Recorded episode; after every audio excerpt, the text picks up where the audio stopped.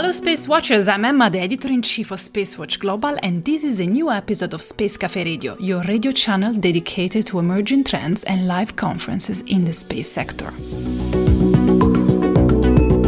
This is one of our special episodes in collaboration with the Kármán Project, an independent non-profit foundation gathering global leaders who are shaping the future of space Every year, the Kármán Project selects 15 Kármán Fellows to foster trust, cooperation, and independent dialogue between global leaders in tech, in science, in business, in politics, and the arts who want to positively impact space.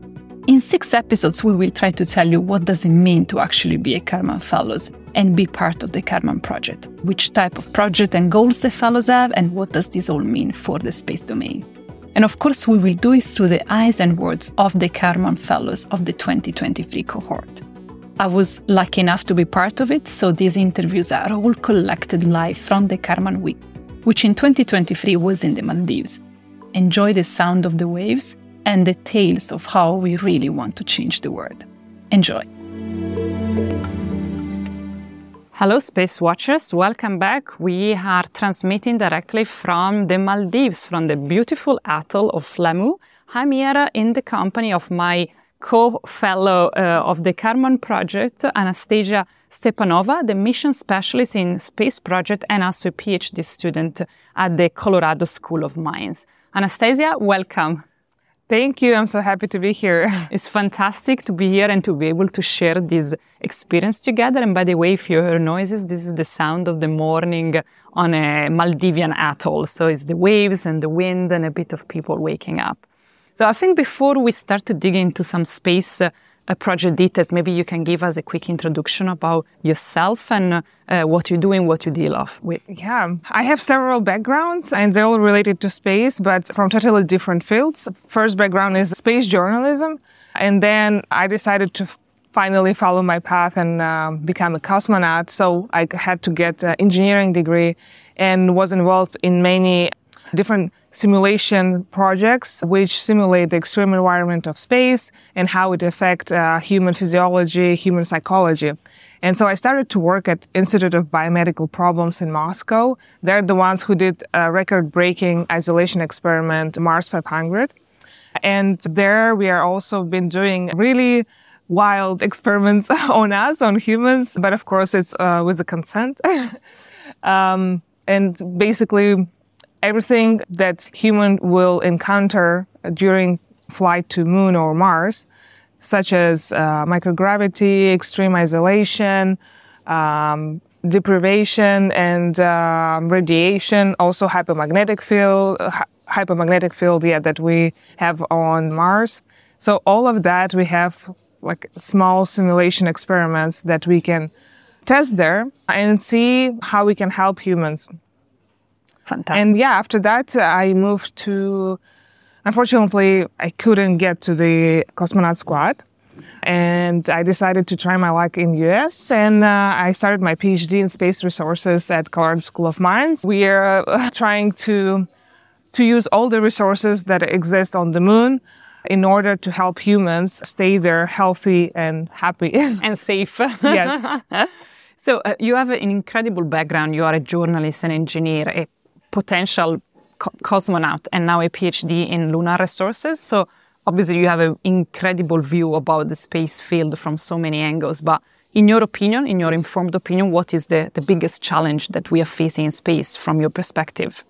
Everyone would say the budget, right? We need uh, so much money in order to really have um, to to progress in uh, space technologies and to do this and that.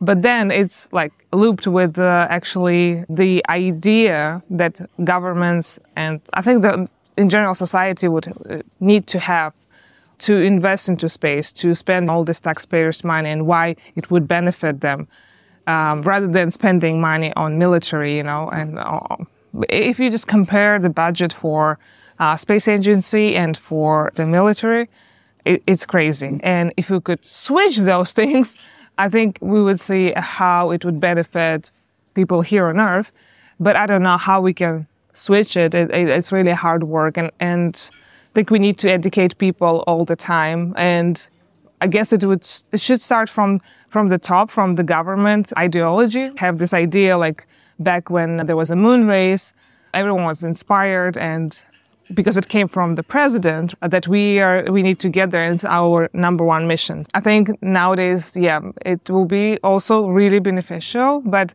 at the same time we are not so dependent on the government uh, because we have the private space companies and they're doing amazing things and uh, changing also uh, this field. Yeah i think anyway it comes to a budget and then if we can convince people to actually spend money and that it will benefit us back, that will change a lot of things. Yeah, and spending money for projects that can actually help uh, the society. So the, obviously the dual application of space for military and civilian purposes is always an issue.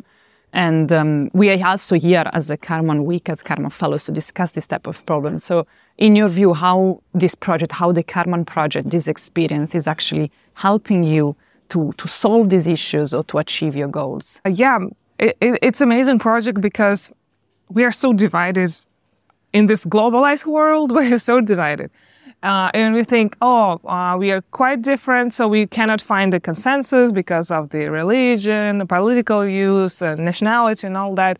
But at Kármán Project, you can see that no, we're all the same when we think about what is best for humanity, when we think about space and how we can help fixing those problems. So I think um, it's amazing to understand this support and that you're not alone in that. And it gives you uh, so many connections that you can uh, use in the future. And you never know, maybe now at this moment, it's like a, a birth of um, amazing new startup that will help many people uh, and help to um, evolve space uh, field. Or yeah, it can be anything. And I'm sure it will be like that. If we are looking uh, a year after that, we'll see how people, through friendship, build something really important. And uh, Anastasia, like Spacewatch Global is, uh, we deal with geopolitics, uh, so I have to ask this yeah. question. But you are uh, a Russian woman, of course, that's been involved in space. Russia has a huge historical background in space. We all know that. Now the situation with the US is becoming more tense. There is a new uh, alliance developing between Russia and China. You, as a Russian space expert, how do you perceive all, all this? Yeah, unfortunately, due to the things that happened in the last three years, it was heartbreaking to see that most of the scientific cooperation were stopped because we were working together with ESA on an ExoMars mission and on others, and now we are not doing this. And it's, um, it's really sad because we cannot, we cannot do, we cannot really explore space alone. It, it requires the best of the best. Yes, yeah. Uh, from the whole world. Another thing that it's it's really interesting because we are talking about U.S. and Russia cooperation. For me, it was really surprising a year ago that a cosmonaut Anna Kikina was flying on a Crew Dragon from American soil. and I thought, wow, this uh, flight wouldn't happen because of the recent events and political tension. No, but it seems like uh, the space field stays the same no matter what happens between US and Russia. But when we look at the Russia and ESA, then no, it changes. It's interesting why it's happening because Russia and US are more like on the opposite side. Yeah, but they always kept space that incorporated in mm-hmm. space. Mm-hmm. A safe space. Yeah. Yes, very interesting the dynamic, and uh, I'm looking forward actually to to explore with this further. Maybe not today in this podcast, but of course we're always interested in understanding the geopolitical situation between Russia and and the US. And you are a Russian living in the US. So this like oh yeah, makes you a perfect candidate. I'm like for Russians, so like oh you're in the US, and for Americans, oh, oh you're, you're Russian, Russian, in the US. So it's like yeah, it's complicated, is it? So uh, how about your um, last question, your long-term view, your term, your long-term projects? Where I'm gonna find you in uh, ten years' time?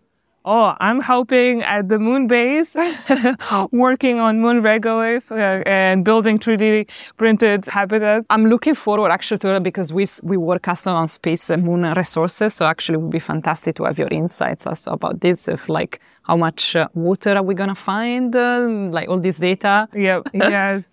Uh, it's, um, uh, during my, my work and studies uh, here in US, I, we, you realize that without humans, it's still really hard to, to work on the moon, to mine and to extract resources, anyway, you would need to have astronauts there helping the robotic systems. We're still not at this advanced level of robotics to just rely on them automatically. So I think it will be like a joint cooperation, robots and humans.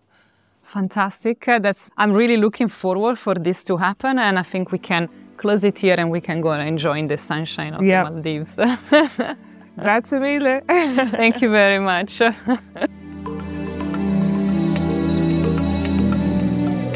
If you want to keep the pulse of the space industry, please visit our website at www.spacewatch.global. Subscribe to our newsletters, and of course, don't forget to become a space watcher.